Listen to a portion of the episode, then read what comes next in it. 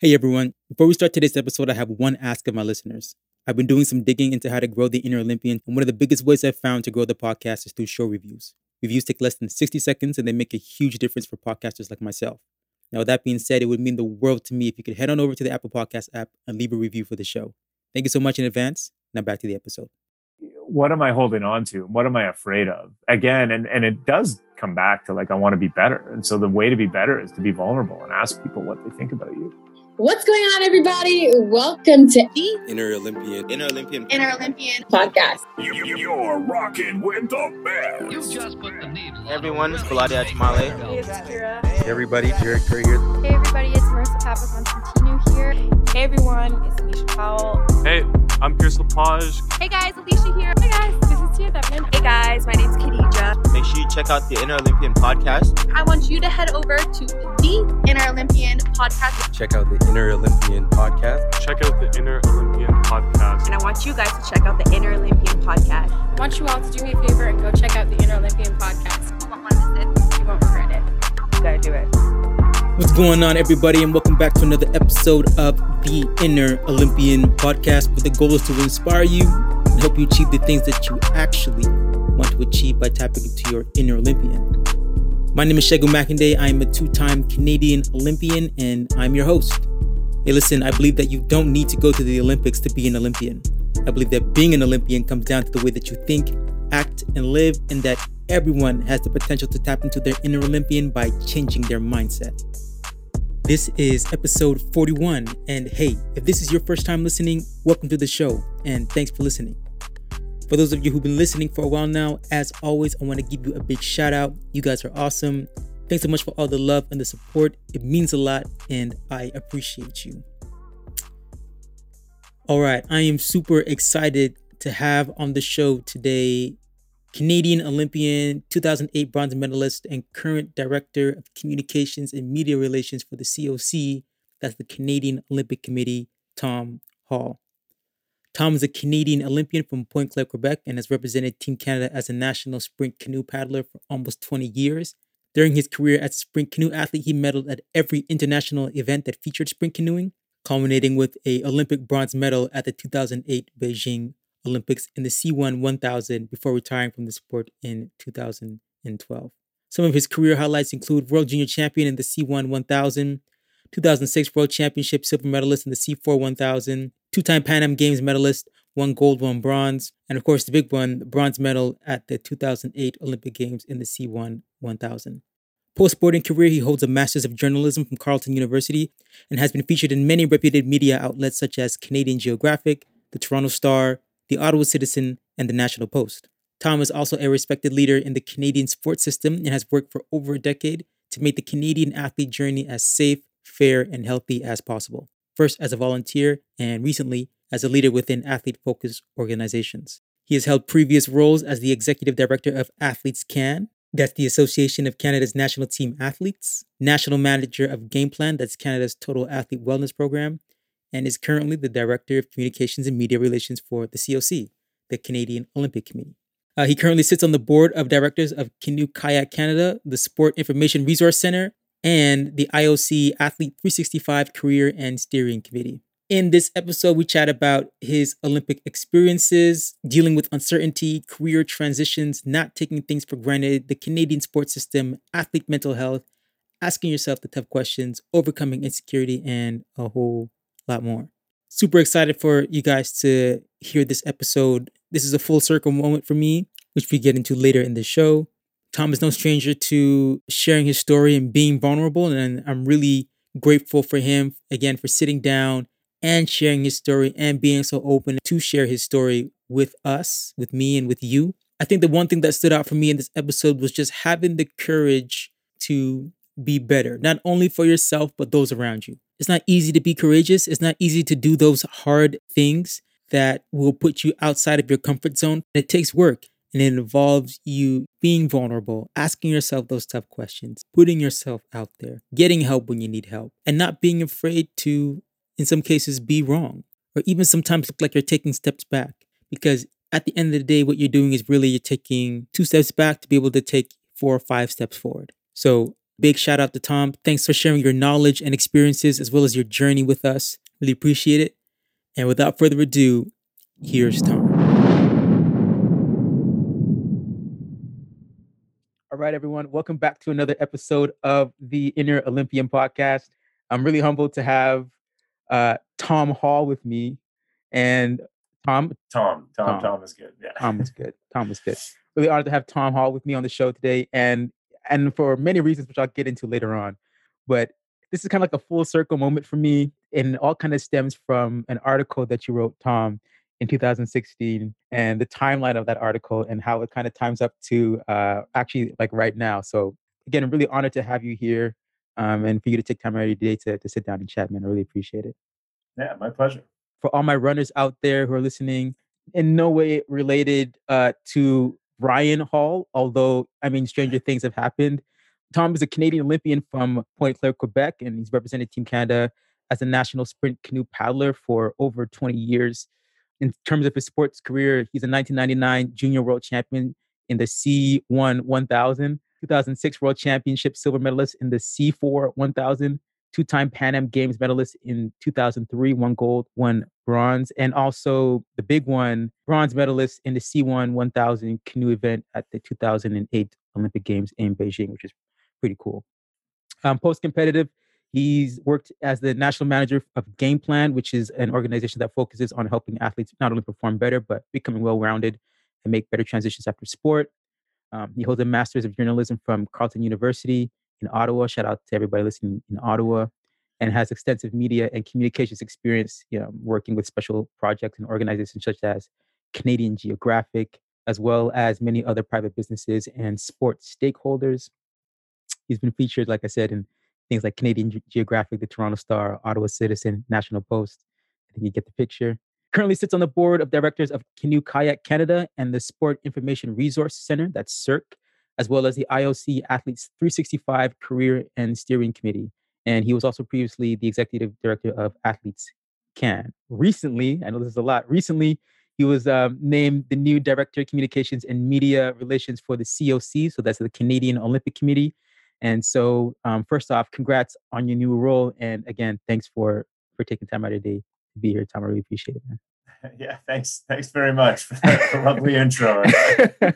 yeah, no, that's great. And and uh, I mean that's all accurate. I, I worked at Canadian Geographic for a long time, which is why that why I've got bylines there. I was an intern, and then I uh, and then uh, special projects editor there for uh, for a number of years after I well yeah a couple years after I finished my master's degree in journalism at Carleton and it's a wonderful spot to wonderful spot to work so how did you I guess get involved in sport specifically canoe kayak and um, what led you to choose that although uh, let me just preface this here because I know you have a family that you know, is kind of involved in the sport. But I guess why canoe kayak?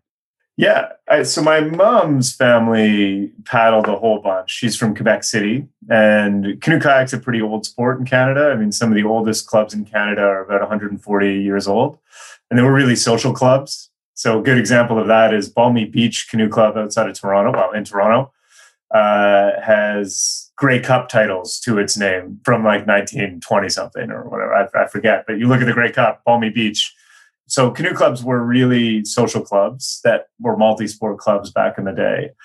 Anyway, my my mom's family, the Turco family from Quebec City, were all paddlers. So my mom grew up paddling, and her sisters grew up paddling. And then when I was about seven years old, she helped. Yeah, I made a small, a relatively small role, but helped start the Pointe Claire Canoe Club and at that time my older sister was we were all made members right away my sister um, was pretty successful and went to the 93 canada games. I think they were in kamloops. I think i'm getting that wrong but in british columbia.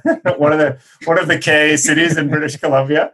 And i just remember you know for kayak so canoe kayak always go hand in hand. And i just remember seeing my sister's um, tracksuit, which in hindsight was hideous. But uh, you know, as a I forget what I was, a ten year old or something, I thought it was awesome, and so that you know that really inspired me to to paddle. to rewind it a little bit further, I got into sport as a little kid. I had a wonderful phys ed teacher, and I've written about Mrs. Harper before. Mm-hmm. She she created this environment in the classroom where you know you could be a superstar, which I wasn't, but you could be a really good athlete. But she just made it fair always. So you had to pass before you scored another basket and things like that, like mm. The classic stuff. But it, it was just this safe environment for kids to have fun and be physically active and it absolutely changed my life. I have a learning disability, so I think it would be termed dyslexia today. I don't know if it's exactly that. Um, I have to go back and look at those papers, but uh, you know, I had a lot of trouble reading as a kid, and my outlet was being physical and uh, and exercise and and play. And um, Mrs. Harper and her classroom, her gym, was my refuge in elementary school. And so, you know, I fell in love with sport then and I did everything as a kid. Part of that was, I'm sure, to keep my parents sane. Uh, and then I started paddling it properly, seriously, when I was around 13, somewhere in there, 12, 13. And that's like, I guess, where the um the passion for it kind of was sparked. Yeah, you know, I think I got lucky. I, I don't know. You know, we all have our talents, and uh, you know, I had a good set of lungs, or I still do, I guess. So I was an endurance, you know, middle distance kind of endurance guy. But you know, I I played all sorts of stuff, and I was bad at it. I was bad at hockey, objectively bad at hockey. You know, objectively bad at most track events, other than maybe middle distance running. I was okay, like not great. Uh, I wasn't the strongest, you know, but paddling I was good at. I was good at canoeing and I and it was fun and it was just this great thing. So when you're a 13 year old, you're having trouble in school, you're not super confident there. Um, and you find something where you do pretty well. Um, that's a great place to be. And and canoe kayaks, I think um, it's a great it's a great sport where you're you get to race a lot. Um, you're exposed to people of all different levels all the time, and uh, yeah, it's a, it's a really it's a fun environment. So anyway, yeah, so I guess I fell in love with it just because I, you know, sometimes I'll say I was just good at it, mm-hmm. and it was uh, it was a fun place for me to be with a fun environment. I was pretty young in the canoe club because it was so new. I was kind of the first of the second generations of athletes through the club so I had all these older people that I looked up to that were mentors for me in a way, and, and maybe bad examples for a lot of things in hindsight, but, but it was all relatively good and good fun.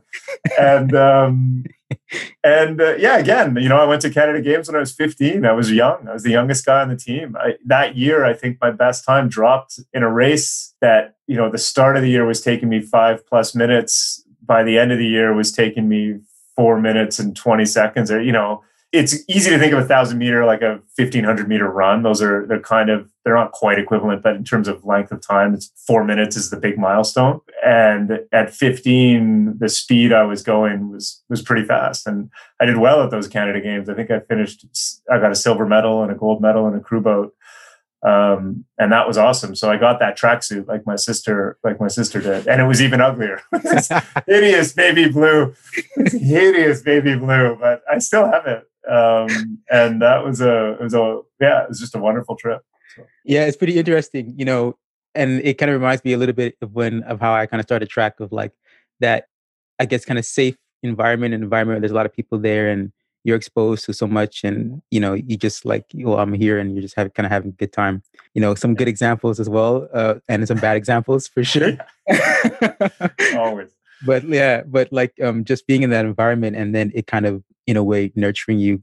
It's really interesting that you said that you had a, a learning disability and that yeah. um, you were once. I mean, you still do a little bit, but you're a writer working for like yeah. doing a whole bunch of writing things, and yeah. um, I wonder if that kind of played a part in in anything that involved you going forward, or even in in paddling. Yeah, I don't know. There's, I mean, the learning disability, and uh, you know, again, I think it would be classified as you know mild to moderate dyslexia. I'm not I'm not sure, and I need to explore this. I'd love to explore it. I don't have time right now. I'm also in the middle of an MBA at Queen's and Cornell, and it's I, I am slowly dying from this, but but and it's mostly math, which you know I had trouble reading, but I had more trouble with math. You know, but once that's done, I do. You know, there's definitely I would love to explore that and learn more about this thing that caused me and causes tons of people a lot of heartache and I am extraordinarily fortunate that my mom was a teacher in the school. She was a grade one teacher and was able to recognize that I was a bright kid who was having more trouble than he should have. And so uh, there's a lot of luck here. I, and uh, you know, I think we don't appreciate this as much, but I was lucky that my mom was a teacher at the school I was at. Although the only time she taught me, she sent me to the principal's office. Uh, so I had her for one class. I also got spanked in grade one. So I'd act up in class. And I'm old enough. I like to think that I'm one of the last kids to actually be spanked in class. I was pulled in front of the class in grade one. So this would be like 1990, 1990 or earlier. And I was spanked by the teacher, which wasn't my mom. Uh, so that that's just a aside, pardon me. But yeah, so I'd act out in class. And um, and uh, so my my mom and the t- other teachers were like, Tom, Tom, this isn't normal. You know, there's something wrong he's struggling more than he could. And I just couldn't read. You know, there were the C spot run books, C Jane C spot, those types of things. And I I would be lost. And um, so I got help. I had a tutor um, that I'd see once a week or more uh, for a really long time. And I know, you know, my parents weren't was a middle class kid. They weren't loaded or anything, and it was a strain for sure at times. But if it wasn't for that, and the help I got, and um, I would have been I would have been trouble. I couldn't really read until properly read until grade four ish, and then in grade five it really took off and it went quickly. So I went from being way behind to way ahead mm. in about a year, uh, which was interesting. And the first book, the first real book I ever read was The Call of the Wild by Jack London. I still have it. It might be it's behind me somewhere here, and I uh, on the bookshelf and it is this large type book and it was hardcover and I remember feeling like a big boy because I read this real book and that was it. After that, after that, I've always, I've literally always had a book on the go. I've never not been reading something. Uh, it's it's just my passion, and so storytelling was a passion of mine. And um, so the writing came about from wanting to tell the stories that I love so much. And most of them were journalists. So I was like, okay, at one point, most of those guys and, and women were journalists. And so I was like, okay, well, that's that's the route to being a writer, and so I did that, and uh, that's how I ended up at Can Geo. So. It's pretty cool. Yeah. On on that writing note, you mentioned um, that one of your key influences, amongst others, was J.R.R. Tolkien. Yeah. Um, yeah. And Lord of the Rings. Why was that? Oh, yeah. I don't know. So we're on Zoom right now. I don't know how you broadcast this, but behind me, this there's there's bookshelves behind me, and the top two rows right behind me uh, are all Tolkien books.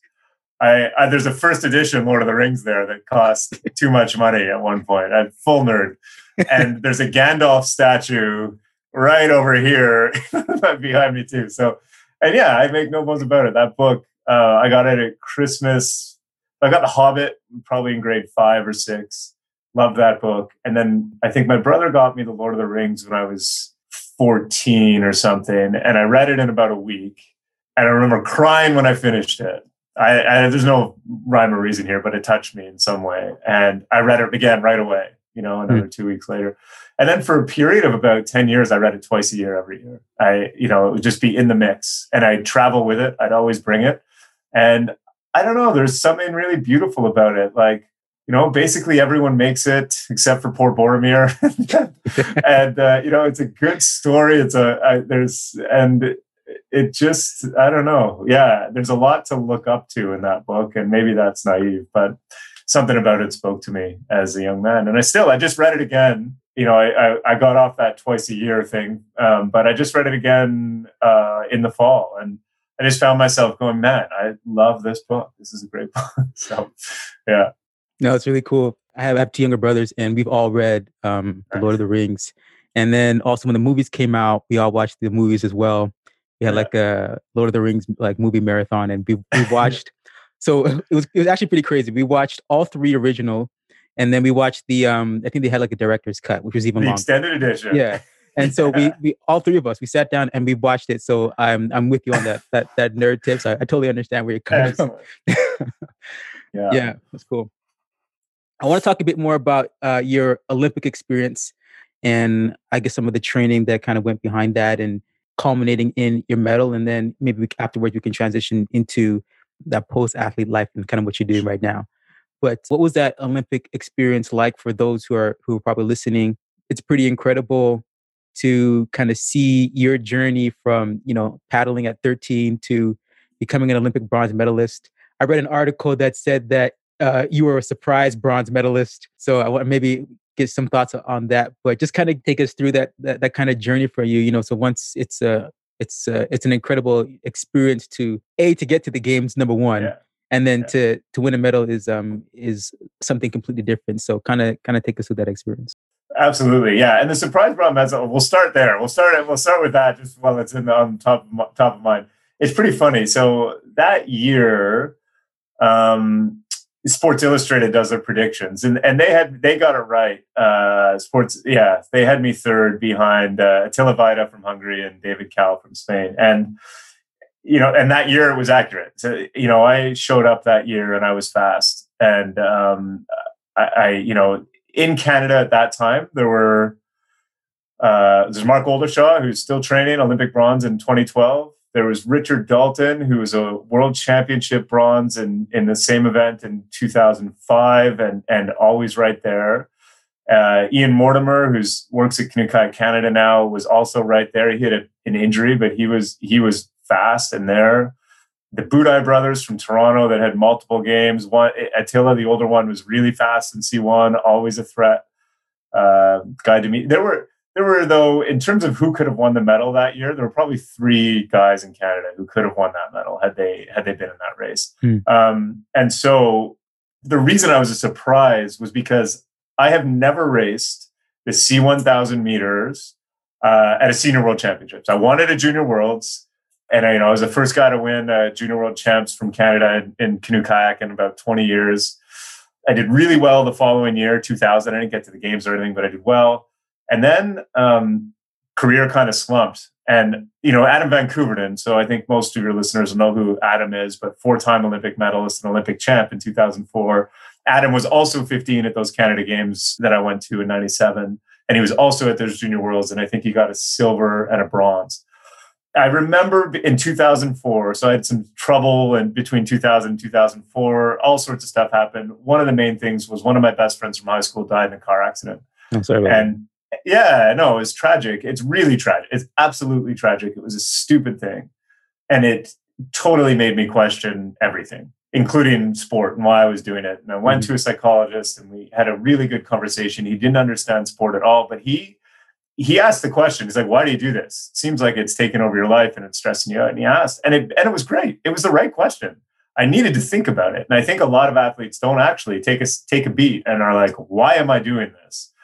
and I, you know, I kept a journal, uh, just writing down kind of how I was feeling every day. And I remember after months of going to see this guy, you know, we go through the journal and I'm looking at it, and objectively, my journal was actually a lot more positive than I thought my life was. So my, I was telling myself these stories in my head about how things were, but my journal was telling a different story, hmm. and it was really interesting. Anyway, at the end of that, I was like, I'm into this. Okay, going back to Adam. so, but I was on the couch at at in Athens. I was on the couch at home in Athens in Pointe-Claire, and I watched Adam Vancouver, Koeverden, who's again a good friend, win gold, win silver. Send him a text. You know, we had a quick back and forth of whatever it was at that point. Um, and then uh, and then I watched him win gold the next day, and I was just like, man, what? Just I was blown away, and I was so proud of him it was harder to watch the guy I beat at Junior Worlds win gold. that, that was harder. I, you know, I was thrilled for Adam, but to watch the guy and see one that I beat uh, win gold. Um, and so I just, I called up my coach and I had shifted coaches in that four years and all this stuff. Called mm-hmm. up my coach and I was like, you know, this is it. We're going, we're going to figure it out in Beijing. And together we, we worked on that plan. But literally there was Mark Oldershaw, there was, there was Richie Dalton, um, me, and we were probably the the front three. Ian Ian was a big threat, uh, and then a couple other guys who were threats on. Oh, if I had a bad day, they had a good day. Could have gone either way. And so I didn't get it. You know, I didn't get the C1 spot. I never raced the C1000 at a World Championships, and then I showed up and I won an Olympic bronze in it. But at World Cups, you know, Mark would finish first and I would finish second, or Mark would finish third and I would finish fourth. Sometimes vice versa and ditto with Richie. So we were always right there. So I wasn't a surprise, and everyone on the circuit knew that I was fast. You know, I could have, I could be top five, kind of at any any point in that quad, you know, I was somewhere between certainly third and fifth kind of thing, in my opinion. Maybe maybe a little bit worse at sometimes, but so getting to Beijing involved uh, beating the hardest part, frankly, was getting out of Canada and was and and what a system right? That's that's beautiful when you're a sports system. That's what you want to see. Yeah. And um, so knowing that i beat richie and i beat mark um, gave me the confidence and then just showed up on the world cup. I was overall world cup champion that year uh, which was which was awesome. And uh, and then at the games the only people that beat me were the only people i hadn't beaten that year so i'm a pretty firm believer that you know we talk a lot about these magic moments in sport but I realize in hindsight that I didn't have too many magic moments. I was either the fastest guy or I wasn't. And when I was, I was fast. and you know, it, it, it yeah, and it's interesting. Anyway, there's there's a lot to unpack there, but that's that's the that's the gist of it. Yeah, you're right. And, and part of that too, I think, just to kind of go off what you were saying, is like the those magic moments on the outside looking in, right? Like they seem like, you know, how how did this happen? But when you from I, sorry, I guess from yeah, the outside looking in are kind of like kind of crazy, but then when you from the inside look out, you're like, well, I was just I was just prepared, and so this was yeah. the outcome that, that, that happened. Exactly. I worked my ass off, and, yeah. and I showed you know in the three races earlier that year against almost all the same people, I beat them, and so why why would I not again? Um, and obviously things can go wrong, and yeah. again, I think luck is we underestimate luck. It's just it's all these luck has such a huge role and you can't discount it. And all you can do is prepare. And and then it's you know it's a roll of the dice. You get you get sick at the wrong time. It's it's over. Yeah. And i didn't win by you know i didn't win that medal by much. And anything could have gone wrong. And uh so i i you know it's that has really helped me frankly and it's helped me in my career just to recognize that yes i was talented and i worked super hard and i had a great coach and everything was set up for me to succeed and and that I am one of the lucky ones who on the day got the chance to just give it my all and succeed. And so I have no regrets. I wouldn't have won silver. I couldn't have won gold. Those guys were faster. Um, and I'm extraordinarily lucky that I can even say that. like most people don't get to say that. And so I have a lot of, um, you know, I'm very grateful that that that all those stars all aligned mm-hmm. because mm-hmm. uh, most of the time it doesn't. I, remember talking to somebody and and kind of sharing that same sentiment of like, you know, there's probably somebody out there who I don't know who is potentially probably more deserving than I am. And that knowledge and that reality is, is very it's humbling in a way because they probably deserve it. If you were to listen to their story and probably hear their their, you know, what what they went through and for them not to be there, it's probably it's probably like soul crushing but here I am. So it's I'm very fortunate to to be here in the first place. And like like you said, you can't you can't take it for granted at all. Yeah. Yeah, exactly. Yeah, yeah. It's uh and that's why, you know, it's the medals are the things we talk about and, and it's certainly nice, but especially the further away I get from it, the less I care about it. you know, like it I don't even know it for the longest time I didn't it was somewhere in my parents' house. You know, and I would I would only know where it was if I was going to talk to a school and the you know, and it was something that I could pass around to to kids and it was cool and that was that was fun. But for me, you know, the things I miss oh man, I, you know, I reflect upon it more and more and more, but I just miss training camp and I miss my friends in training camp. And it was just a ridiculously fun time. And the idea that You've got, you know, and we get a lot of international people. It was a super collaborative sport. It was a lot of fun that way. But you just get everyone together and and for three or four months of the year in Florida in the in the over the winter, just like killing each other, but then getting home after the a hard day and you know whatever it was, whether it was playing video games, cooking dinner, having a beer, just like it was a great time. It was so much fun and I miss that so much. And and I really don't miss racing all that much. It's very stressful. And uh, and even the Olympics, like my Olympics, canoe kayak's often out of the village and out of the kind of center of things. And we were in outside, pretty far out of Beijing, in a hotel. And I was looking. I found photos the other day of my hotel room, and it was just this. It was a nice hotel room, but I I I basically spent three weeks alone in a hotel room uh, with a bunch of other nervous people uh, in their own in their other rooms, and uh, and that was that was pretty much it. And it was like there to do a job, and and my race was one of the last events at the games. Uh, so I finished on Friday. Saturday, you know, did a bunch of media stuff. Went to a cool party.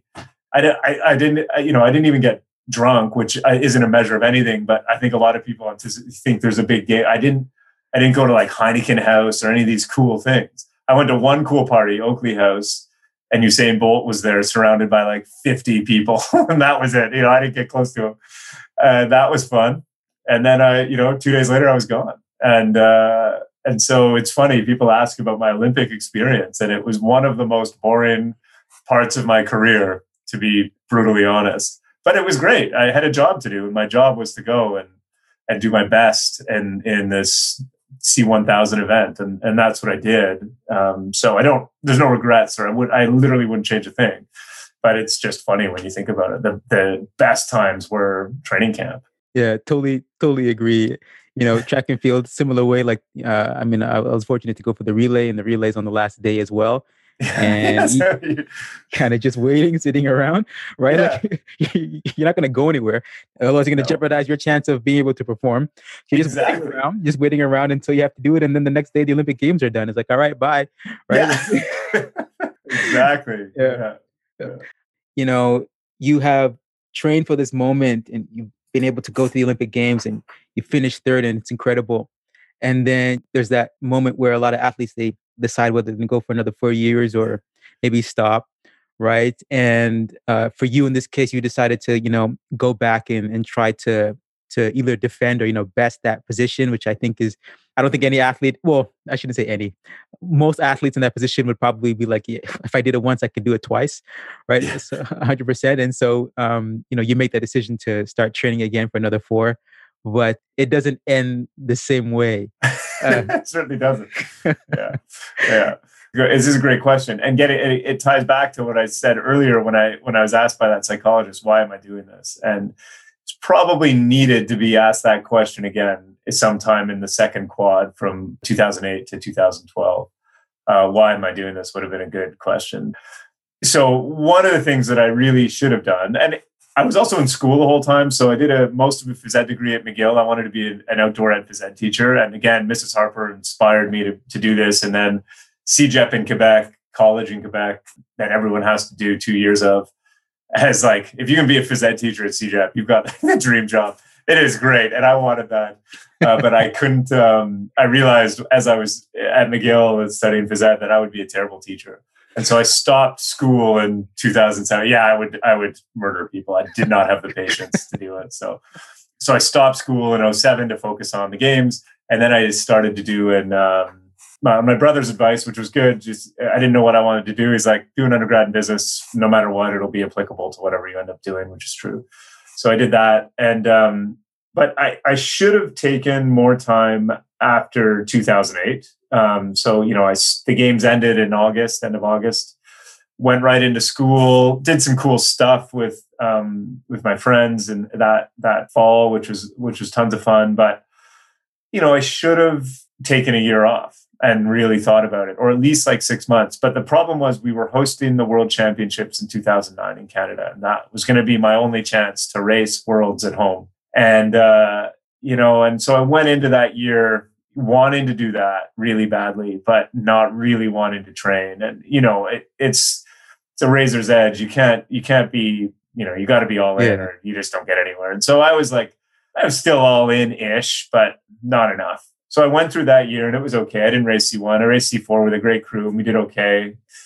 And then and then you're on the train, and it's like, okay, here we go. There's only two more years, and then it's qualifying, so might as well just keep going. And so I don't regret it. Again, I would I would do it all again, but I, I switched gears. So in 2009, uh, again, I think Mark Oldershaw was just fast. He was faster than I was, and another guy, Ben Russell, was also super fast. Mm. Ben and I jumped into C2 together, uh, doubles, and we're really good. And so I had never raced C2 because I didn't want to have to worry about anyone else. My success or failure was going to be you know, it was going to be my fault if, if we lost. I never wanted to have to you know, either carry someone or blame someone. You know what I mean? You don't want to Yeah. blame anyone, obviously, but but Ben and I were fast and it was fun and it was kind of the mental break I needed to have someone else. And yeah, we had a really good shot to do very well in London, but just a couple of bad things happened. We lost trials. The, the criteria was bad that year and legitimately bad. It was like a one a one-off winner goes kind of thing for qualifying, which is never a good idea because bad luck struck. And Ben and I messed up the start of our race really badly. And, you know, we almost still won. Uh, and this isn't a knock. The other guys were phenomenal and have our best ever C2 result at the games, but we were just, I think, objectively faster that year. Mhm.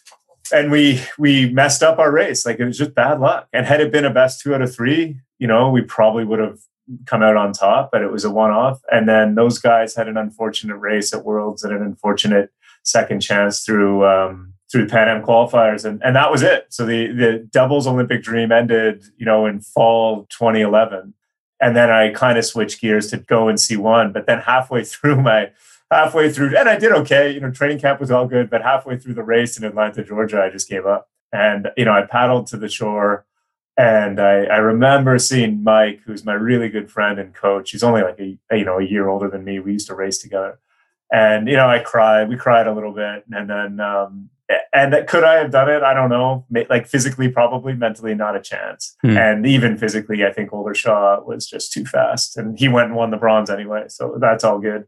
But yeah, and and so that didn't end the way I wanted it to end, obviously. But at the same time, I, my career like was extraordinarily fortunate. I won a medal at every major event I went to, almost all of them gold, or uh, yeah, almost all of them gold, except for the silver and the bronze. And you can't ask for much more than that. So I don't have any regrets from those, you know, the last quad, but it was certainly a different a different thing. And my whole career was a lot of ups and downs. Few times was I the fastest guy, or I was second, but treated like I was further back.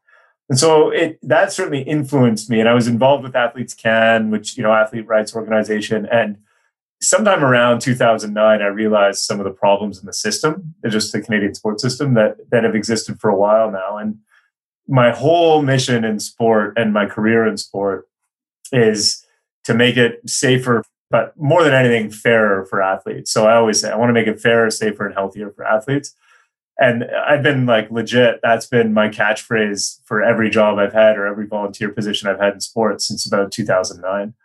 And the fairness piece is just like it's not that hard to make it a little bit more fair and a little bit more transparent about how we do things and how things are selected. And and I think a lot of athletes leave sport because they feel at the end of their careers like you know things weren't fair or things were and that is just a tragedy for me. We lose so many people who would give back and just be wonderful ambassadors for sport. And things are getting better. Anyway so the ups and downs of my career have certainly influenced my my professional career Mhm. certainly what i've written about with sport and what i think is important about sport and, and all of that so it's not all bad, you know. it is what it certainly is what it is. I would have loved to have gone yeah. to London, but but uh, it didn't work out, and so be it. Yeah. You know, it's funny because, well, I guess it's not really funny, but it's interesting because you mentioned in that race you kind of stopped. And I don't know, I guess like what what is that? Like why why do you think that that happened when when you think about it? Like why do you think you just stopped? Yeah, my my heart wasn't in it. That was that was it. And you've got to be all in, you know, in a in a healthy way. I think. I mean, people are motivated by different things, obviously, and I think there's like two major buckets. And this is a way oversimplification. So, but bear with me. I think there are two major buckets we see. There's a lot of people that are motivated by anger, you know, or something. They got something to prove, and they're motivated, and they mm-hmm. get out of their way and they'll win and they'll kick ass, but they also transition really badly. And, you know, I know a lot of those people longer term have a really difficult time fitting in and figuring out how they operate. And so, and those people also will have longer careers. And some of them like never give up. You know, they they keep going. And it's sad for me, but that so there's that bucket. And then there's there's another bucket that isn't you know, for sport, is it better? I don't know, but they are motivated. It's more intrinsic motivation. You know, they're they fall into that model a little bit more, and they're and they're motivated by trying to, you know, be the best they can be. And sure, they're competitive. Like you have to be competitive. And like I was motivated to like I wanted to destroy my competitors. right? I just I wanted them to give up. I wanted to crush their dreams, crush their souls in that four minute race. You know, I wanted to be you know, destroyer of worlds. But but ultimately, I didn't care. At the end, it wasn't what defined me, and I loved these guys, and I still do. Hmm. And um, and so I was never. It didn't transfer into life in the same way that it does for other people. But when I gave up, I had known, you know, there was a couple years. Part of the reason I went into doubles was it was something different. I was kind of bored. I was like, I've done this. Mm-hmm. I'm not going to win the Olympics. There's a German guy that had come onto the scene, Brendel, who's now got like, I think four Olympic gold medals or so. The guy is just a machine. He won two, two gold. Yeah. Anyway, I would never have beaten him. I probably wouldn't have come in silver. And, and uh, so why? You know what is it? What am i trying to prove? Who am i? And then there's other things that interest me in life. So that was it. Um, and so i remember just being like i don't want to suffer man. Like it hurts. A thousand meter race is awful. It's it's a lot like running a, a 1500 or something like that. Like it is pure pain from after about 40 seconds and it's just how much you can suffer. And so it's uh it's extraordinarily painful yeah and so I had no desire to put myself through that. And I, I just should have uh, recognized that earlier. I kind of wish I had, but then you get caught up in momentum, mm. you know, and it's hard to break out of that. People have expectations for you and so I think other people were really surprised that that's what happened and thought. And I was also I was often a dark horse, like I'd come out of nowhere and win. So when I was far back halfway through, people are like, "Oh, he's got a chance." like, no, no. I mean, no, there's no chance. This is over. And so you know, people after were really surprised, and it's like I was not surprised. I and I you know I could have pulled out the night before or something, and would have been the same thing. So yeah, but the different journeys I've watched in paddling which is a pretty good sport that has a decent budget. And you know, I'm heavily involved with it. I love the sport. Mm. But there were some really bad decisions made and some really bad criteria and some really there was like a four year period in there that was just like it lost its way. And so we went Beijing, we had a full Olympic team. Every spot was filled. We won three Olympic medals. 2012 we sent so that was about 18 people 2012 we sent i think six people won three olympic medals two of which we had won before. So winning those, and then one was the new event. Mm-hmm. Uh, and then 2016, we sent again, I think, seven people, no medals, barely finals. And how does that happen, right? That was one of the first games where canoe kayak hasn't won a medal at the Olympics. In yes, that's right. Actually, I remember that. Yeah. yeah. And I mean, there's awesome leadership lessons in in there about what are you looking for. So things in the criteria became really murky. It wasn't objective. We are. It's a race you win or you lose. It's beautiful that way. Why complicate it? It doesn't matter if it takes 10 minutes or four minutes. It's a race and the winner should go, right? Best best two out of three generally to, to account for bad luck and things like that. But winner should go. And we were playing with stuff where, you know, people thought they knew better than the results of a race. And you can pass all the physical tests in the world. You can be the strongest guy in the gym and the most power, most explosive. But I don't give a shit. Pardon my pardon my French. If you show up on the line and you don't have what it takes to suffer for four minutes, I don't care what you did in the gym. I don't even care what you did on the treadmill for four minutes. Like a canoe race is a canoe race is a canoe race. Mm-hmm. And if if you're not able to do that consistently, then I don't care. So we got to the point where we're picking people's bodies and and favoring, oh, this guy looks big and strong they'll be better or this girl looks big and strong. She does really well on this power stuff. That's what the germans are really good at. But they're not finishing top whatever in in singles. And there's you know this is super complicated but at the end of the day i just think you'll line up and race. If you've got a sport that is racing and is not judged don't turn it into a judged sport. sport yeah. Yeah 100% so, you're you're really heavily involved now in this like on i guess the back end side of like sport almost and you mentioned your your kind of motto is is safe, uh, safe, fair, and healthy. And I guess I want you to kind of talk to the transition from being an athlete to where you are now. Because I think even your journey from stopping to like getting into the sport world like you are now was a testament to that like safe, fair, and healthy, especially that healthy piece in terms of the wellness of the athlete. speak sure. to that journey and, and how you kind of got into it. Yeah, so I left, and I, so I left sport when I finished my career. I didn't like leave. I was on the board when I left. I'd already been volunteering in the sport, and I had a lot. You know, I was on the yeah, anyway, effectively on the board on on one of the committees that did the board of the sprint side of canoe kayak Canada, which has three separate disciplines. So, mm-hmm. uh, and uh, you know, my time there at that point uh, was pretty. There were a lot of arguments and it was a lot of discussions because I was seeing stuff that, like I just like I'd spoken about earlier, but criteria that wasn't transparent when it should have been and could have been, and we were getting away from the the stuff that had made us really good for decades, hmm. which was it's a race show up and race and if you win you win and like that really matters. And we've gotten away from all that stuff and uh, so i had a lot of tension and i i get in a lot of fights well fights you know disagreements with people and um and so you know there were contentious years for me as a volunteer in canoe kayak but i left sport otherwise so I went into journalism. I did my master's of journalism degree. I, I spent a you know a summer at the Ottawa Citizen, and then um, most of my time at, at Canadian Geographic, which was lovely. And I mean, the, the license to ask people questions, which you have now, is one of the coolest things. And like CanGeo's motto is to make Canada better known to Canadians and the rest of the world, which is an awesome thing. And basically, I had an excuse to call up really interesting people in a safe way. It wasn't gotcha journalism, which is what it is, or it wasn't political journalism where you're trying to, you know, you're holding people to account as much. It was like there's a scientist in Canada who's a world leading expert in like beetles or something. You know, interview this guy. And anyone who is passionate about anything is fascinating, in my opinion. And hmm. so I would spend hours on the phone with these people trying to understand what made them float. And in the and and that was like a huge change from the sport world for me. And you know, I got to explore different things and flex different muscles and and grow different skill sets that was just wonderful. And I really loved it. But in the meantime, you know, I was I was still active with AthletesCAN. I was on the board of AthletesCAN as well while I was competing. And every year they do AthletesCAN Forum, and that brings together, you know, 80 people from a whole bunch of different sports, from Olympic medalists to people that never make the team or on the edge of carding and so I've been exposed over my career, probably exposed to about 500 to 1,000 athletes with very different backgrounds and from very different sports, which was worth its weight in gold because I learned what was frustrating me.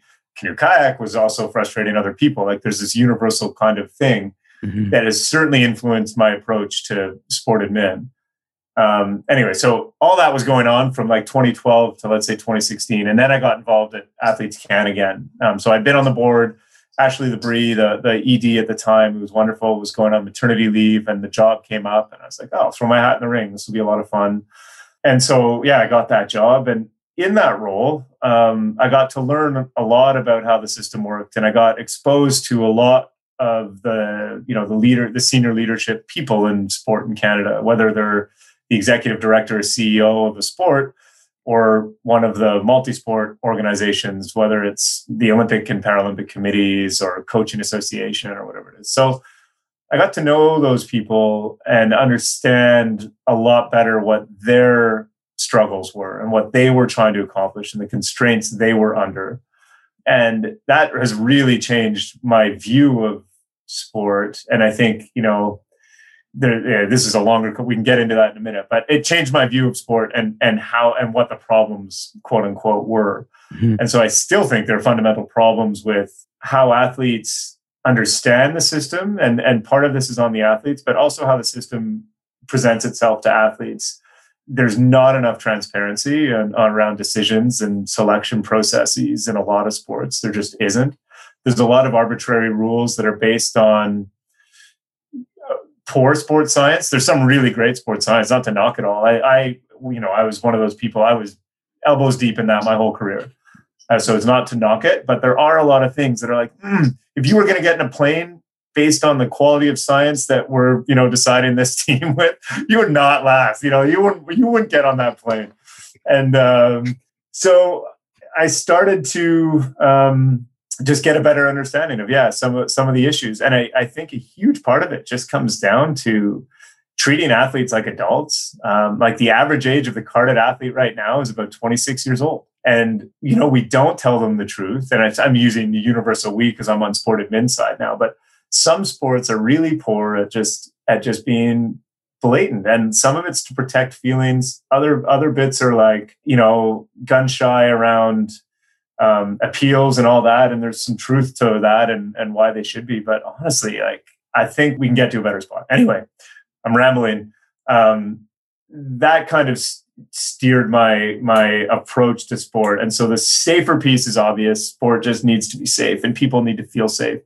The fair piece just comes down to pure transparency and we need a, a, big shift. And honestly i think it's happening but there needs to be a big shift i think still in some sports and then uh, and then healthier yeah i mean we spend a fortune on uh, we spend a fortune on you know the latest tech and things like this but if an athlete has a cavity how do they get that treated? Or if an athlete has a tooth infection and they don't have their parents' insurance to draw upon, and you know, CAPE doesn't, which is a Canadian Athlete Insurance Program, doesn't cover that kind of stuff. I just that tooth infection is going to cause more trouble than than than your cryo chamber is going to fix.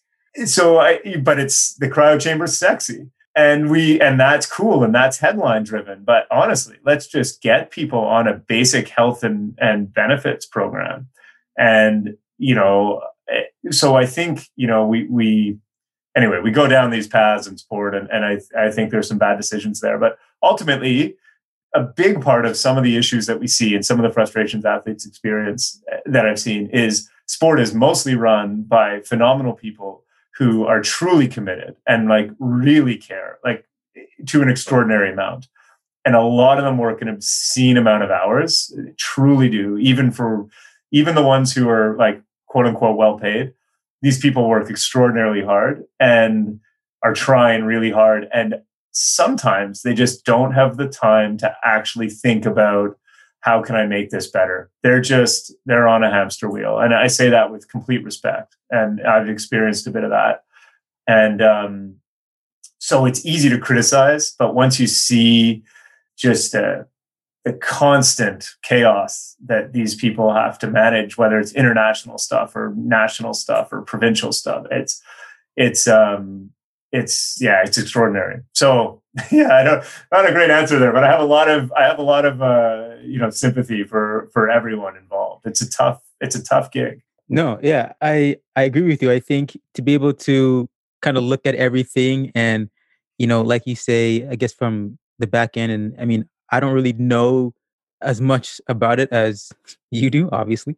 Um, I, I know a little bit, and I, in, in a weird way, I've been fortunate to see it from both sides of like being carded and and not being carded, and kind of the you know what what went into both sides. So I kind of have some perspective on that, and even for an athlete, you know, like you mentioned, I think one thing you mentioned that really stuck to me is like even treating athletes like you know they're adults and like just kind of being frank with them and being like letting them know what what's really going on here and what's really at stake. Because I think something that you mentioned too in um, some other interviews and, and articles is just like that that type of uncertainty that a lot of athletes kind of face. And I was thinking about that, and I was like, well, why would we be afraid? Especially, I think if an athlete is going to transition from sport into you know quote unquote the real world, right? Why would we, why would we be afraid of uncertainty? Because we deal with uncertainty all the time, yeah. in in in our sport. But then I kind of realized that it's I guess in sport it's more of a controlled uncertainty versus when you go into step into like the the world again it's like it's it's uncontrolled like you don't you really don't know what's going yeah. on or what's happening right? So yeah. Yeah i mean i'm convinced no one knows anything and and everyone is doing their best and uh and that's uh, you know most people are doing their best and mean really well like it's chaos. And that's you know it's my it's maybe a bleak philosophy but uh, as long as you're trying to be kind and and help other people along the way, it's hard to go too wrong. But honestly, yeah, I don't. there's certainly no master plan. I think one of the things we see with athletes, and if I put like a game plan hat on and here and listen to what the advisors have said. So I, you know, I can say I'm fortunate to have been exposed to, yeah, somewhere around 700 plus athletes and and different and and having good conversations with them the advisors are like into the thousands, right? Some of these, some of the game plan advisors have just talked to so many people so many different backgrounds and careers. And it's fascinating. But, you know, A, everyone has a different path, but B, you know, athletes, it's a weird thing. You know, they'll, they'll leave sport and in sport, you're kind of told where to be, what to do, when to show up, and you have all these things. So you're right. You don't, you don't know what's, what decisions are being made or why necessarily, but everything's kind of laid out for you. Like I can, I can rattle off a week in 2006 right now in terms of what I would have been doing. It's no problem. I, I like for, for a decade plus i can do that. Mm-hmm. uh, it, it's yeah it's like ridiculous. And um, and i bet you if i actually looked at my programs which i still have i'd be like 90% right. It, can you do that? can you do that? Oh, we sure yeah. I mean where are we? So what's the date? February. I'd be in florida. We'd be doing we'd be doing volume. So it would be mondays would be a warm-up. We it would be um, three times 10 times a minute on a minute off oh no 10 times three times a minute on a minute off catch exit release, catch exit together. Uh, then noon would be weights. Afternoon would be something um, cardio ish. So like 10 times six minutes or something like that, all interval training the, in canoe kayak or, or a pyramid, you know, one minute to 10 minutes back mm-hmm. down. Tuesday, um, a hard paddle in the morning, usually long. So for us, that's 90 minutes, two hours kind of thing uh, a hard run, so some middle distance, like it would be six times about a kilometer or something, 80, 90, 100, 80, 90, 100 with relatively short rest. And then a hard paddle in the afternoon is a brutal day. Wednesday, time controls, two kilometer time controls in the morning, uh, weights, weights at lunch, afternoon off. Uh, Thursday, hard morning, hard cardio, whatever it was, another run, typically something longer and more steady. Afternoon usually was a bit easier. There was something, you know, it would be something technique focused in the afternoon. Friday mornings were a bit random, but again, this week it would have been a long paddle, probably 16K steady. So for us, that's somewhere around 90 minutes to two hours. And then weights, and then uh, a relatively easy kind of cool down afternoon. So a short on your own as you feel kind of thing. Saturday morning would have been brutal. Uh, the Hungarian coaches called it Hokamoka Kasagas, which I think means nothing. Like I think it's just, uh, and like we joke about this, but I'm pretty sure Hokamoka is just a thing that. Uh, but this would be like a brutal two and a half hour something, and it was always brutal. And then often when I was younger, it would either be early in the morning would either be an 8K, 8K time control run followed by Hokamoka, or it would be the opposite. So you do Hokamoka at like 7 or 6.30 in the morning. And so you finish around, I don't know, 9ish, and then eat something. And then at 10 or 11, you'd go and do an 8K, like all out run. And then afternoon was typically off, sometimes weights. And then Sundays were generally off, although I often did something on Sunday so that would have been it. That would have been a February week. And like I can get detailed, but there weren't that many trainings. You know, we had a bucket of maybe 20 different paddles that we would do. And then the runs were all the same. Yeah. Jeez, that's impressive. Yeah. no, that's it. Yeah. I mean, we, I also, in hindsight, we overtrained all the time. I, I think we could have trained 20% less, especially during the competitive season, and we all would have been faster. But that's a that's a yeah, you know, you know, honestly, yeah, I I think that's like a, a common thing for, for many athletes, even in track and field. Like for sure, probably could have trained a little bit less at, at different points. Different I'll tell you what, my Olympic year, for what it's worth, I trained a lot. Uh, my volume was way down. My intensity was way up. My recovery was way up too. And um, like the summer when I qualified, we had about eight weeks or something to the games. And Mike and I, we had like train for pain was our motto because it was just about pain for me because I was weaker than a lot of the guys and, and smaller, but I had a better set of lungs. So they would start faster and I would just have to be like really steady. I couldn't afford to slow down as much or and so it was we would we, we just the olympic schedule was out we knew monday was a heat monday afternoon was a heat wednesday afternoon was a semi and friday afternoon was a final and so we built the whole eight weeks around that and just doing that basically every week so those three workouts would be brutal and super painful, like just designed to hurt. And then mm-hmm. everything else was either basic cardio. And yeah, in hindsight, we should have been doing that the whole time. but uh, but it, it was what it was. Anyway, this this is a tangent. I don't remember where we were now. That's all right. I mean, with sport admin stuff and and uh, you know system issues and and stuff like that. So it's easy to pick up anything. There's a whole lot. But. No, I so we were talking more just about like the um the behind the scenes and like you said, some of the sport right. admin issues and um the fairness and the transparency and just being honest and real with athletes in terms of what's going on, even though no one really knows yeah. what's going at at the end of the day because there's so much uncertainty um, um, around that. I think something else that I wanted to ask you. You've been in the the, the sport admin side for about, I think, seriously for about four years um, since kind of becoming the, the manager at at Game Plan, and then now you're transitioning to this role with the COC. What has been, I guess, three major lessons that you that you know now that you didn't know before you started? Yeah, one of them for sure, and I, I said this earlier, was like the people kind of in charge of the system that we see. Like they are again lovely people and working really hard and care a crazy amount about sport. I, they really do. There's always exceptions, but I am. That was something that I learned really quickly, and it changed my view. So that was one, and and they're doing their best under really difficult circumstances most of the time. Like it's fascinating to me, and that's this is like the kind of corporate side of the business. Again, like a lot of the problems athletes face come on the technical side. So the whether it's the high performance committees or with the HPDs and things like that, and they're under their own constraints. But yeah, so one of them is really that the people people care and people are trying, and um, uh, so that you know that is interesting. Another one is you know I do think we have to really consider what sport is doing for Canadians in general. This is something that I come back to a lot, and I've written about it a lot. My major criticisms of sport with the kind of top down funding and things like that are like, this is all well and good in a system that has a robust base and, and we have a country of active, healthy children and all the rest of it who are getting quality daily physical education and things like that. But that isn't the reality.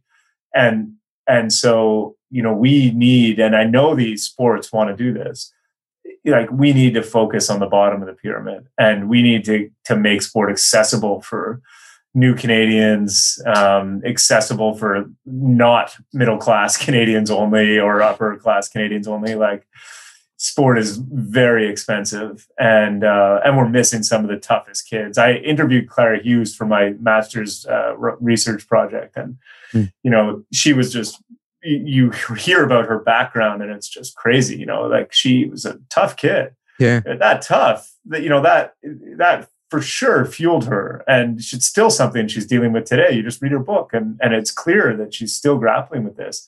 I mean uh, it's not too much to say that if we want to be looking at medalists we should be looking for kids from rough backgrounds and like you know this is maybe crass to say but honestly it's it's a real thing like that anger motivation is super powerful that we've spoken about but it also leads to really sad outcomes in the long run i think hmm. and really unhappy people and i think as the sports system if if we are a refuge for those people if we're a refuge for the kid from a broken home or something like that and this is his safe space or her safe space it's incumbent on us to help them figure it out. I really do believe this. And people may think, oh, that's, you know, that's not our business or whatever. Let's just get, let's just get the medal out of them or something. But we can't claim all the things that we claim sport does for people if it's not actually doing it for people.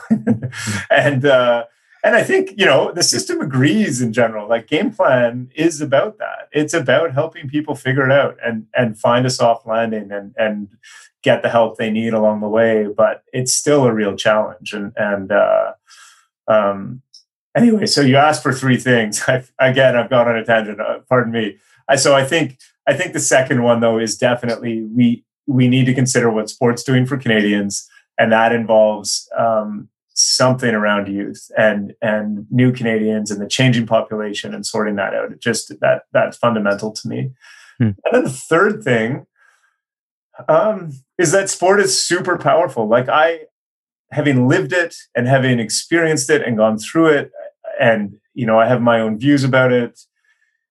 I sometimes underestimate just what an influence it can have and just how important it is. And, you know, one of the crazy, amazing things about working at the Canadian Olympic Committee when I started I, I was I was completely humbled by the rest of the team there and how much a lot of non-athletes, you know, relatively athletic people, but certainly, you know, there are a lot of Olympians. I think the Canadian Olympic Committee is actually the largest employer of Olympians in the sports system globally, which is weird. You know, there's obviously companies that have more, but they have a ton, and and that's fantastic. But realizing how important the games were to my colleagues um, made me look at it in a very different way than it did as an athlete. You know, I took things for granted that I mm. should never have taken for granted, and I was really embarrassed. Um, and uh, and so sport really does have a ton of power, and it's just how do we harness it properly? Hmm. Um, mm. Yeah, yeah. So maybe that's the third one. Like people work in sport because they love it and uh, and I think athletes will get lost in that a little bit and forget it um, because our experience is so different. Like this is us, this is our identity, and but um, it's I think it's important to recognize that sometimes. Yeah. What do you think was is the biggest biggest learning from those three? I mean, it depends who the audience is. You know, if I'm talking to athletes, it's that people care more than you think. Generally, there are some bad out. There's always bad out but generally people really care and they really care about you and they're trying. Doesn't mean it's all right and it doesn't mean when stuff isn't fair it's it, it's you know all of that's totally legit and you're you're generally totally right to feel the way you do.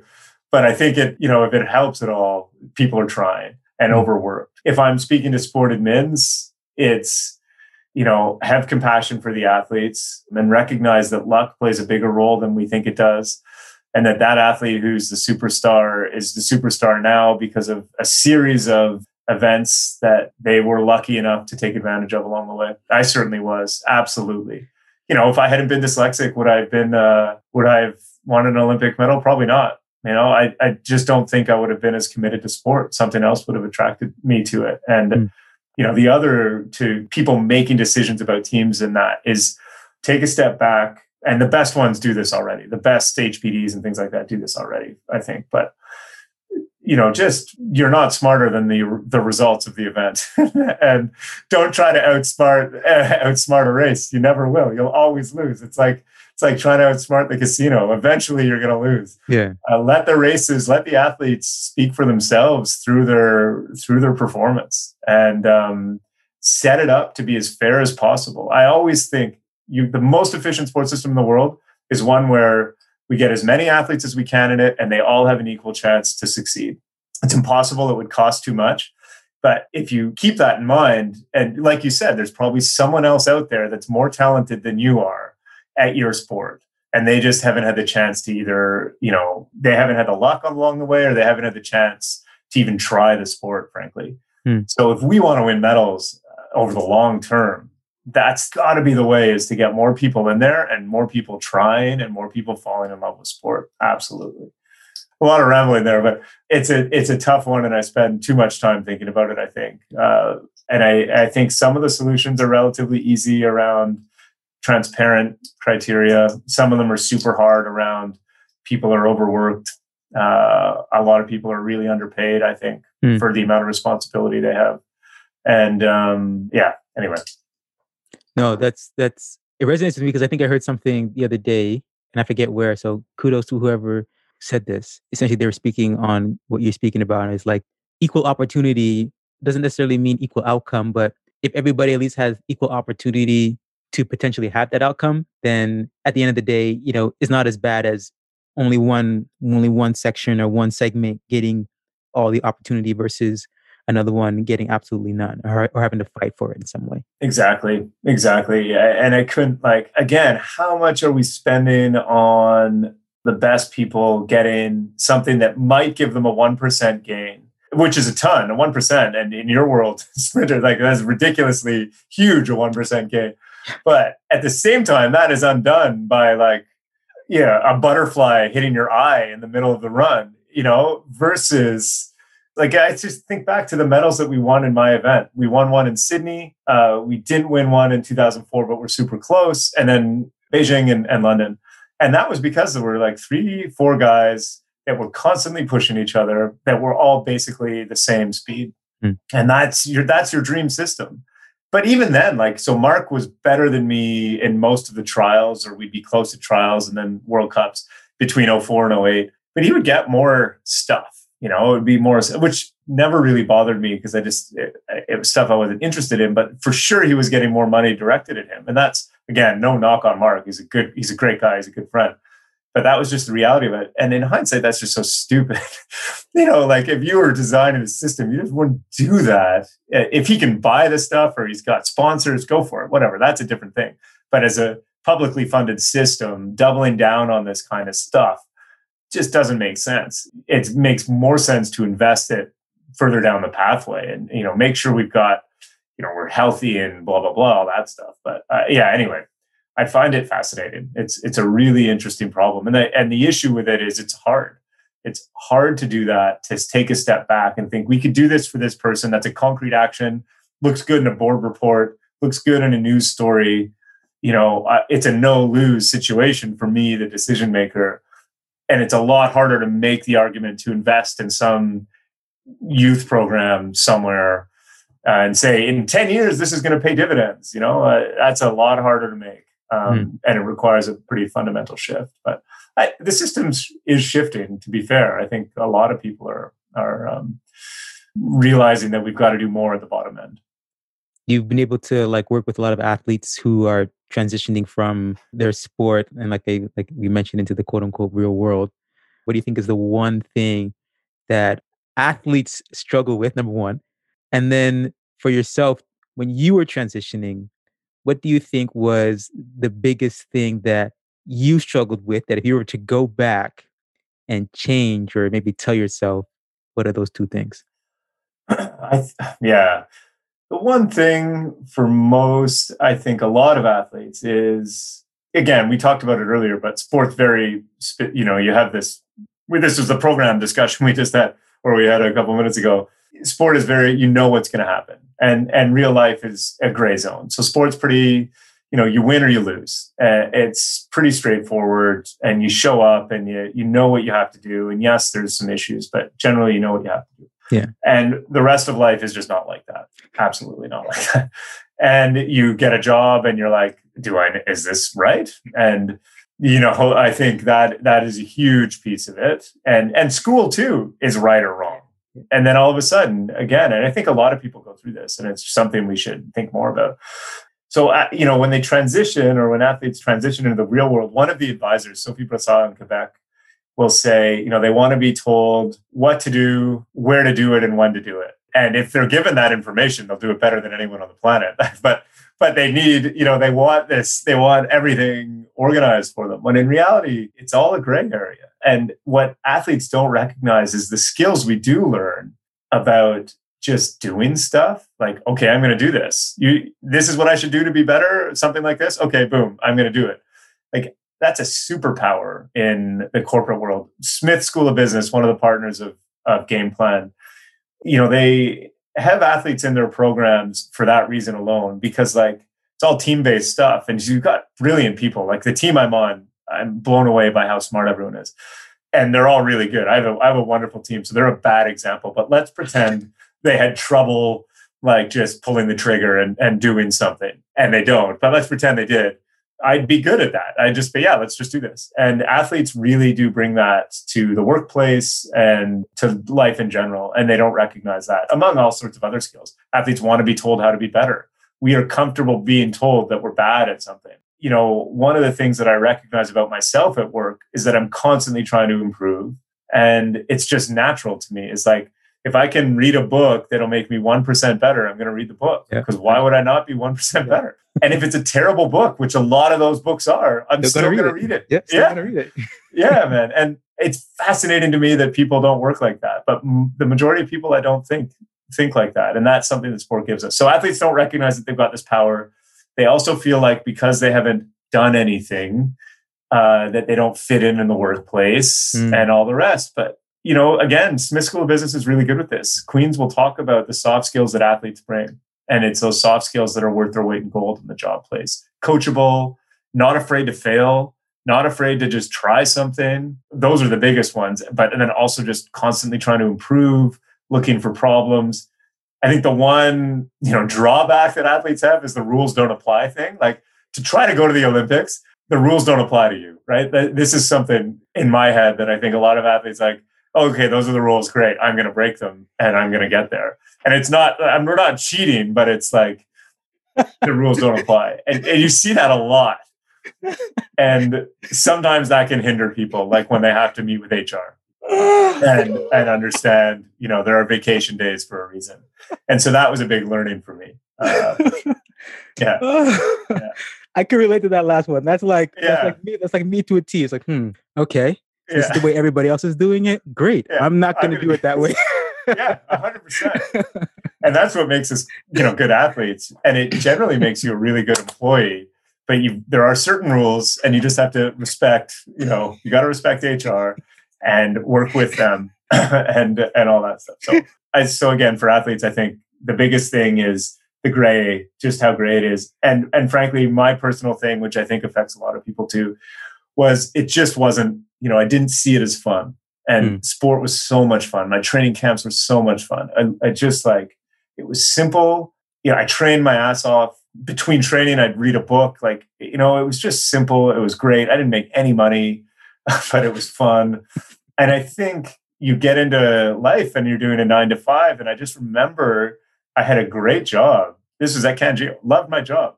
but my back started to hurt, like everything started to hurt. And yeah, I had to do my eight hours a day and and I couldn't complain. Again, it was a wonderful place, but it was just such a mind shift for me. And it was, yeah, it was just, it was, it was challenging. And then it just doesn't feel as fulfilling. Like the goals aren't as clear and the things aren't as clear along the way and that can be really upsetting for people but honestly the the thing that's helped me the most and that I've really begun to understand recently was that it you find other beautiful things in life that give you that joy. And like sport was great but there's a lot of it's hard and all the rest but i can find that fun in other ways. You just have to be perceptive to it. So as opposed to all these peaks and valleys of sport which is a bit of a rush and you know you get addicted to that it's just finding kind of the beauty in the everyday and and some of the fun things you can do along the way with your friends and it took a long time for me to recognize that and when i did find it it's it's really transformed my life in a really positive way like I, you know, I wrote about this. I, I, forget when the games are over. And the Walrus was the one where I talked about mental health and drinking too much and things like that.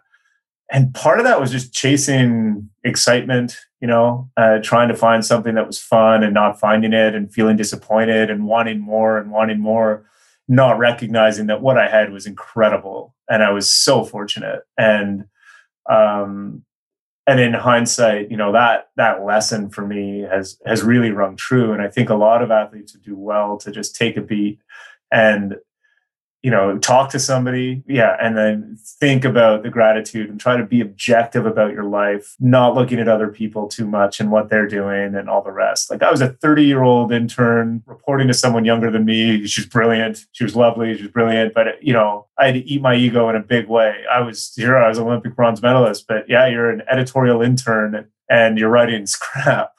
I don't care that you, you great. Your medal's lovely. That's cool yeah, great. Now write this, and it's garbage. And uh, you know, I was okay with that because I'd had to get help my whole life with school and things like that, so I'm used to it. But that's a mind shift. That's a big mind shift, and mm. people need to be open to that. So, mm. yeah. How did you recognize those other kind of beautiful things about life? How did you find those, or how would you recommend to an athlete to find those things for themselves? Part of it is just time needs to go by and, and you have to mature. Some people have it right away and that's fine. But for me, time played a role. The mistakes I made, um, I'm, so I'm not answering your question directly, but it's hard. This, the mistakes I made were I certainly drank too much and partied too much. Like I didn't have enough structure in my life. Hmm. Absolutely. Mm. Just not not nearly enough. And I thought I had a plan and it was like organized. And if anyone reads that, they can see that Uh, that that was part of it. I was pretty organized. I thought I knew what I wanted and everything was going to be, but no. And then I didn't talk to anyone. Like I should have way earlier on. I just didn't, re- and it's very hard to do this, and it and, and it's no one's fault but my own, really. But I just did not recognize the place I was in, and that it really wasn't healthy. And so, you know, the the changes I would make then, like I said, I would have partied less, I would have drunk less. And it's not that those times weren't great and that my time with my friends wasn't great, but it wasn't healthy. It wasn't what I needed as like a guy in his mid 30s who needed to get on with life and was was not getting on with life in the right way. And so, you know, and I was functional. I was doing really great, great at work, and everything was great. But my private life was, or my private, my very private life, where I'm alone at, at night, was really not a great spot. So I think back often to what I would change, and it would, eh, you know, being kinder to myself, having more gratitude, having more time. But honestly, the thing that probably would have been just talking to someone and recognizing that I was, I was in a bad spot, and I had left my my family and my partner at the time, you know, to move to Ottawa to go to school, and I was with good friends, great guys, and none of this is their fault. They didn't know me enough to know that I was kind of off the rails. Mm. And and again, we're still super close, and they'll listen to this and make fun of me for it.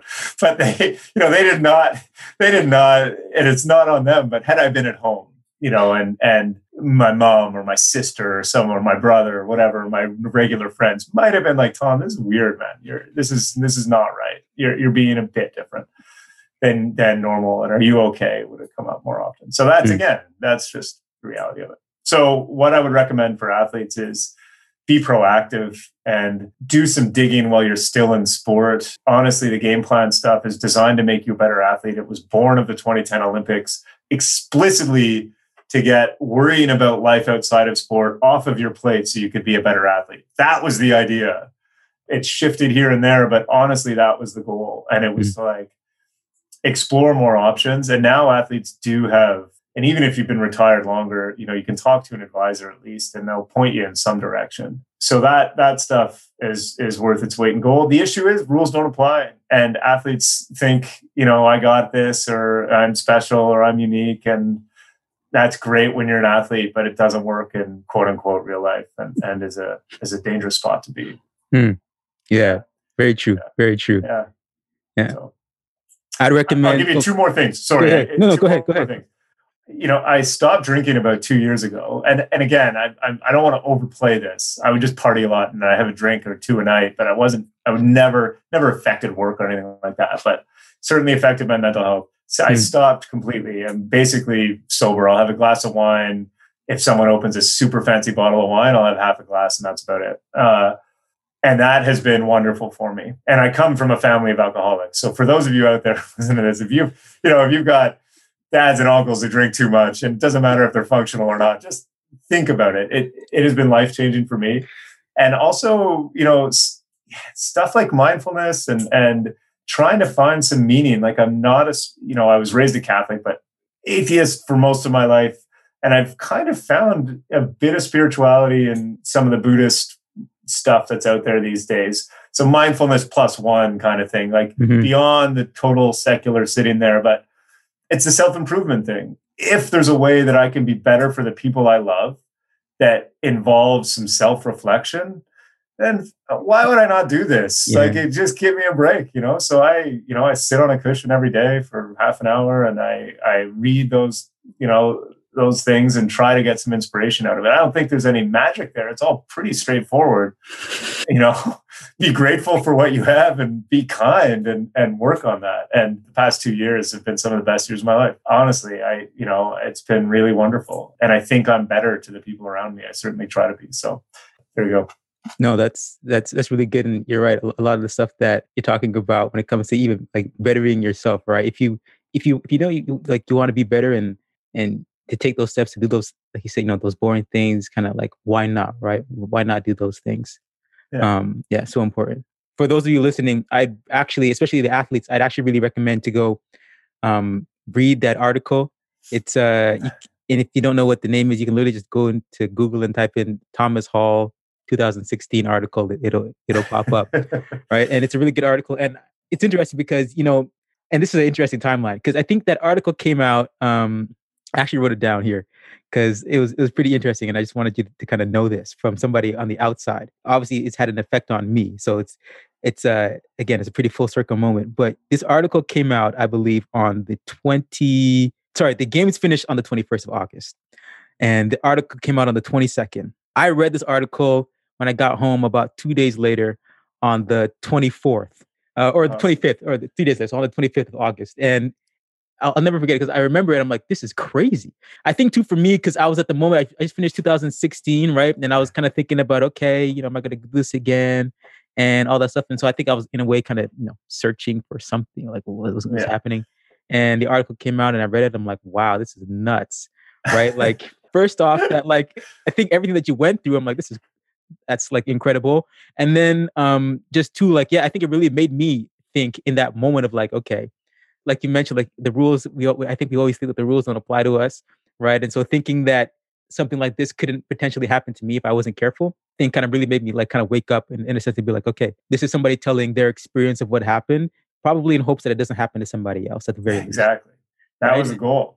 And so, like, first off, I, I thank you. I, I think, uh, like, no, because I, because I think there's this thing, like, um, you know, that's going around, kind of giving people their flowers while they're still alive. And so, I, want to give you some of yours, um, you know, because I, I, uh, I appreciate it. I think, it, I think it really woke me up, and it made me really think about a lot, and especially about eventually, because I'm not gonna be, I can't run forever, and, and I don't want to, right? And so, um, and so I thought that the article again, it's a really powerful article. It made me think about a lot. I also started to make me kind of, I don't want to say stalk you, but like just kind of follow what you were kind of doing, you know, kind of just out there. So that's why this is a really cool moment for me to kind of be sitting with you now and chatting and and talking because you know it's almost like what four years, almost five years now, I guess, removed Yeah. from from that moment. So uh pretty pretty cool for me. That was a really selfish moment there for me, everybody. But um sorry. I not so. I remember meeting you in Rio. I was in the athlete lounge in Rio.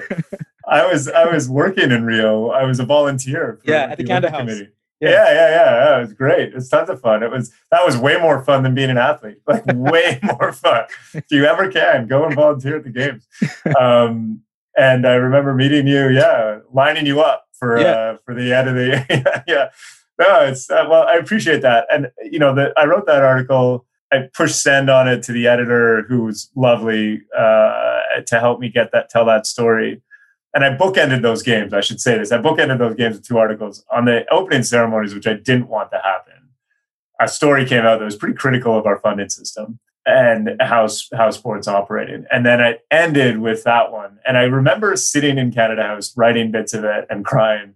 And you know, the the the journalist in me at that point was like, "Well, this is going to be good because you're crying other people, you know, then it means you're feeling it." Uh, but yeah, I hit send, and um, and then when it went out there, I, I didn't read it for a long time, but I did. You know, the messages that I got were really wonderful, and and I realized after sending that just how many people you know were hurting or had experienced something similar. And there's a lot of military in there that wrote to me and other Mm. athletes of course. And through game plan i've seen it too. And it's it's sad because we can do better as a system uh, where where that doesn't happen. But the goal was to help other people. And so i'm i'm thrilled that it it scared you into it scared you into uh, you know thinking about it that honestly that was it so i appreciate Yeah. that yeah thanks yeah, it's, it's pretty cool. I, I'll never forget because I read it and then I remember on my and this is something that's just in my mind.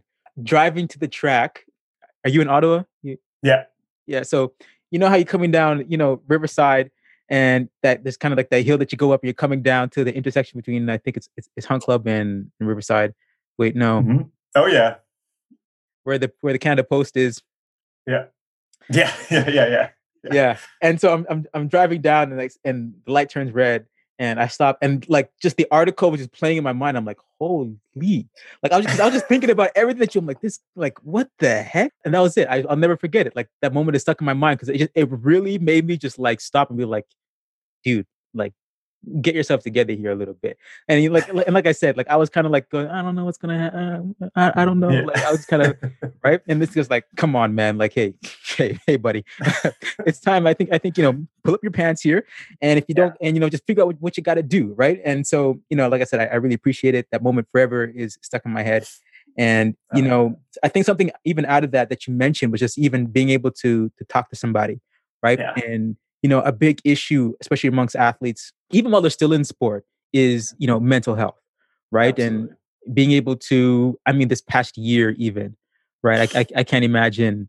Um, Well, I mean, I guess I can in a- in a way, um, Yeah. but just everything that collectively, just in the world, but also like as athletes, are just kind of going through with a lot of the uncertainty. Yeah. There's that word again, right? That um, is going on, and for you, what's something that you've seen, I guess, from both sides of the coin now that mm-hmm. like really really stands out for you as something to either maybe you know that we should probably look into a bit more or be a bit uh, more aware of?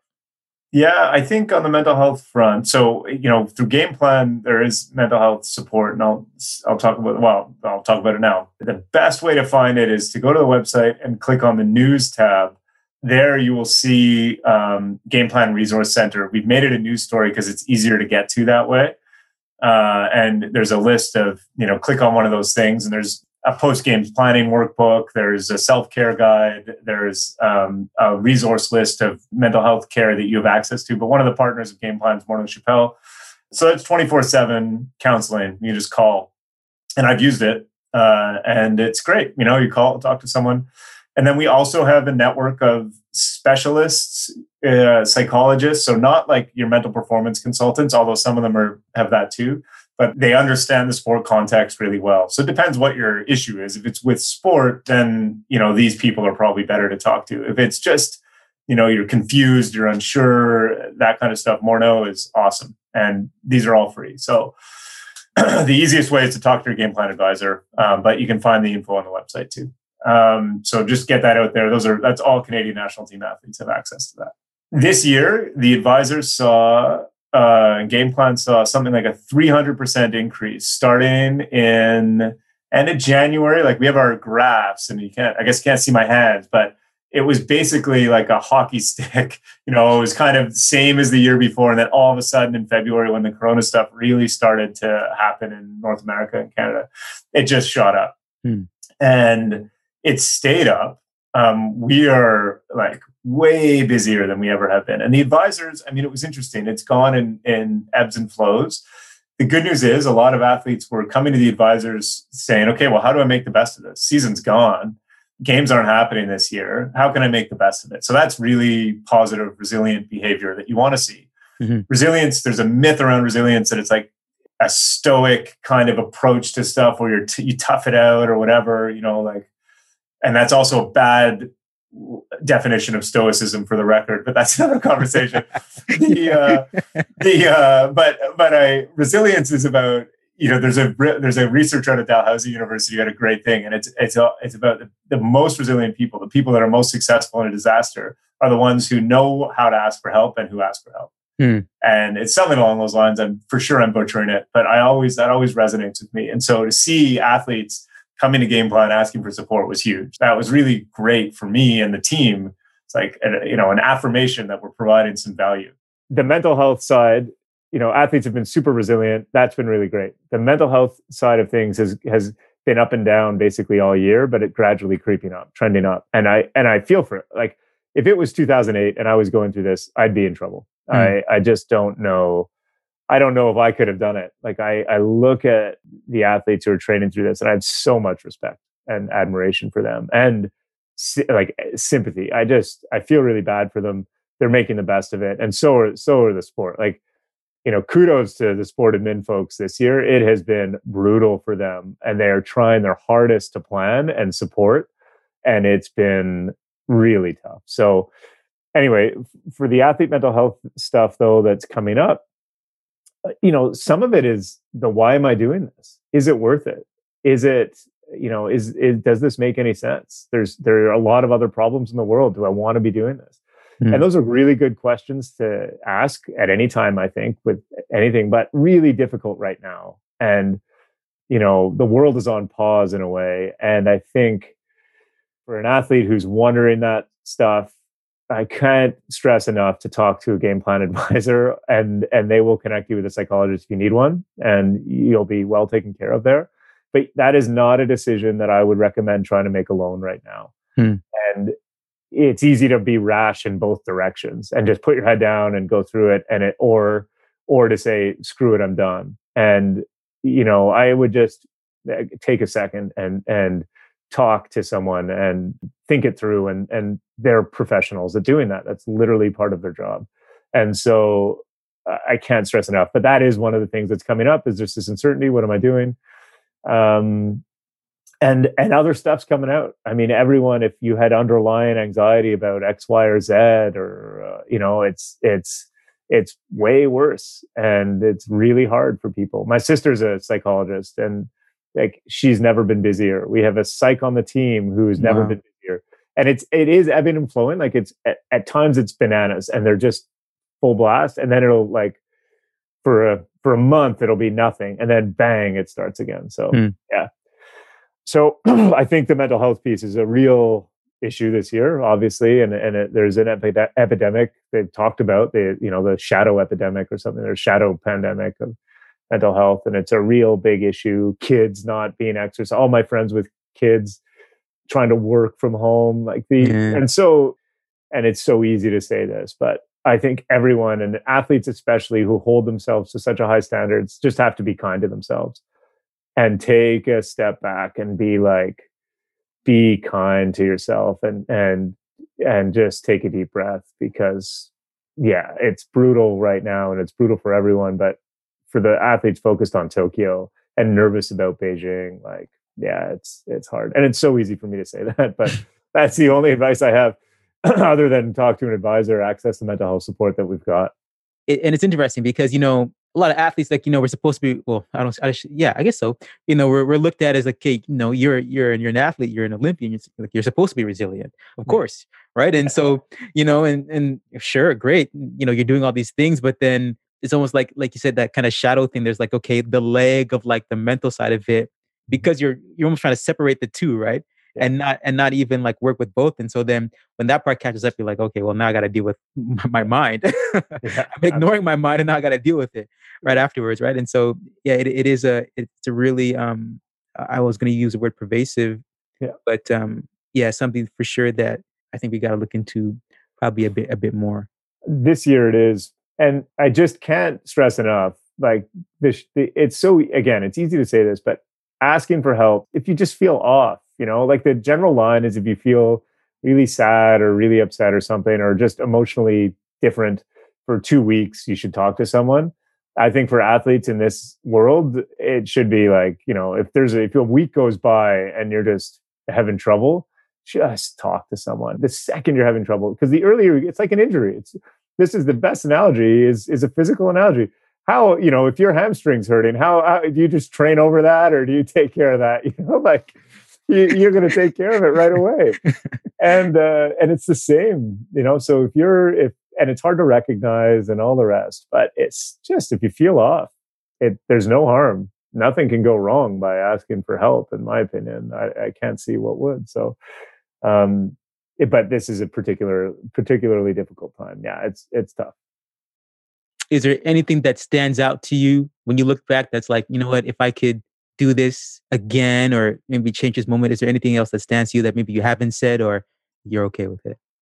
I've had to become okay with it because I think that's just that's life and and it's you know again if your intentions are and I'm not saying these are always my intentions but they certainly are now. If your intentions are like to get out to the other side you know you gotta I've got I've got 80 years on this planet. I'm basically halfway through let's say on average. If I can get through the next 40 without you know hurting as few people along the way great. That that's about it. That's honestly i think what it boils down to for me. That's my path. I want to i want to help as many people as i can and hurt as few people as i can. And inevitably i'll fail the whole way through but i really am committed to to trying to do that so when i look back on my career with that lens there are things i would have done differently and there's you know personal relationships that i would have changed or or handled differently and things like that but they are what they are from an athlete if a purely athlete standpoint, I was always a bit of an outsider. Like it's just it's hard to say that. You know, I wasn't really an outsider. I always did my own thing and I was comfortable doing it. But sometimes, you know, I can remember sitting alone on a Saturday night at training camp and the next day's off, and I'd order like a steak from the Texas Roadhouse. And I'd be sitting there watching a crappy movie uh, by myself, and everyone was at the bar or something doing that and I did that a because I just needed my alone time sometimes, but b sometimes you know if in hindsight I was probably scared, and I don't know why. These are guys that I'd known at that point for like ten years, and we were great friends, and we'd gone through literally everything you can imagine at that point together. And uh, but I just I can remember I look back at those moments, and I, and there's a few throughout my life where I've made those choices, and I kind of regret them, and I what was I afraid of? And maybe, you know, maybe this is all the luck stuff. Maybe that's part of what got me to the podium, right? But um, I don't know. And so I think back to those moments where I could have spent more time with people. And and again, I think a lot of this just comes from thinking more about what we're doing here, what I'm doing here, and and that the time we spend with the people around us that we care about is is all that is going to matter. There's a great i mean one of the my favorite things when we coach talk to athletes around like figuring out what you want to be and what you want to do is to like what's your what's someone going to say at your funeral? Like it's dark but think about that and you know what are they going to say about you and what do you want them to say about you hmm. and i think about that a lot and and you know i i think about that what i'm going to be thinking about near the end is my friends and the people i love and that's what's going to be sad and you know so I I regret those things a little bit, uh, where I I chose to to be alone and not spend time with some people I really liked, and that's time I'll never get back. And uh, maybe it was the right choice. Maybe it's what made me good, but that's that's probably it. Hmm. Yeah, I can I can kind of relate to, to that a little bit. So totally yeah. get where you're coming from. Yeah, it's a balance. I, I need my time. let's be let's be clear. I need my I gotta yeah, I'm not I can be an extrovert. Everyone's got this introvert extrovert. I, I need to I need to take my Tom time for sure. But there are there are definitely times where I made that choice out of I think insecurity and fear, mm. and I had nothing to be afraid of because these were my friends. And uh, and I wish I I wish I had made different choices then. In that kind of same vein, how did you eventually, I guess, learn to overcome that kind of like insecurity because now you're in a spot where I mean you can't really avoid people at all. yeah, yeah, right? yeah, and I and uh, I guess I've had to become very comfortable with just being wrong, and you know I'm I'm exploring the you know the vulnerability and that kind of stuff, and just like what what do I have to lose uh, is mm. has been a big part of it, and it's fundamental for me. is like what am I holding on to? What am I afraid of? Again, and and it does come back to like I want to be better. And so the way to be better is to be vulnerable and ask people what they think about you. But that's taken a long time. And part of it's probably in the past couple of years. And as my life has settled down and and been more regular and I've I've learned to be okay with how things are. I just, you know, what's the worst that's gonna happen? You know, I I, I don't know. And part of that, I got to be clear. I, I'm a upper, well, no, middle class kid um, with a very loving family. And I think more about the way my mom and dad raised me and like the love I got no matter what. Um, and I was a bad kid. Like I said, I was spanked and stuff like that. I was at the time that was normal. Um, and I, the, my superpower, if there's anything, was is knowing that my parents love me all the time. And like that is such a fortunate thing, and that's worth its weight in gold. And and like so I think about how I am now and relatively comfortable being vulnerable and all that stuff. And that comes from just knowing that, like, ultimately, fundamentally, you know, I'll be okay and, it, and it'll be okay and that my parents will be there to love me. And even when they're gone, you know, I have my, my family's tight. My sister and brother are great. Mm. The, you know, my partner's great. My friends are great. And, and that can't be underestimated we, you can't get out of this alone. I don't think in any real way. so yeah. yeah.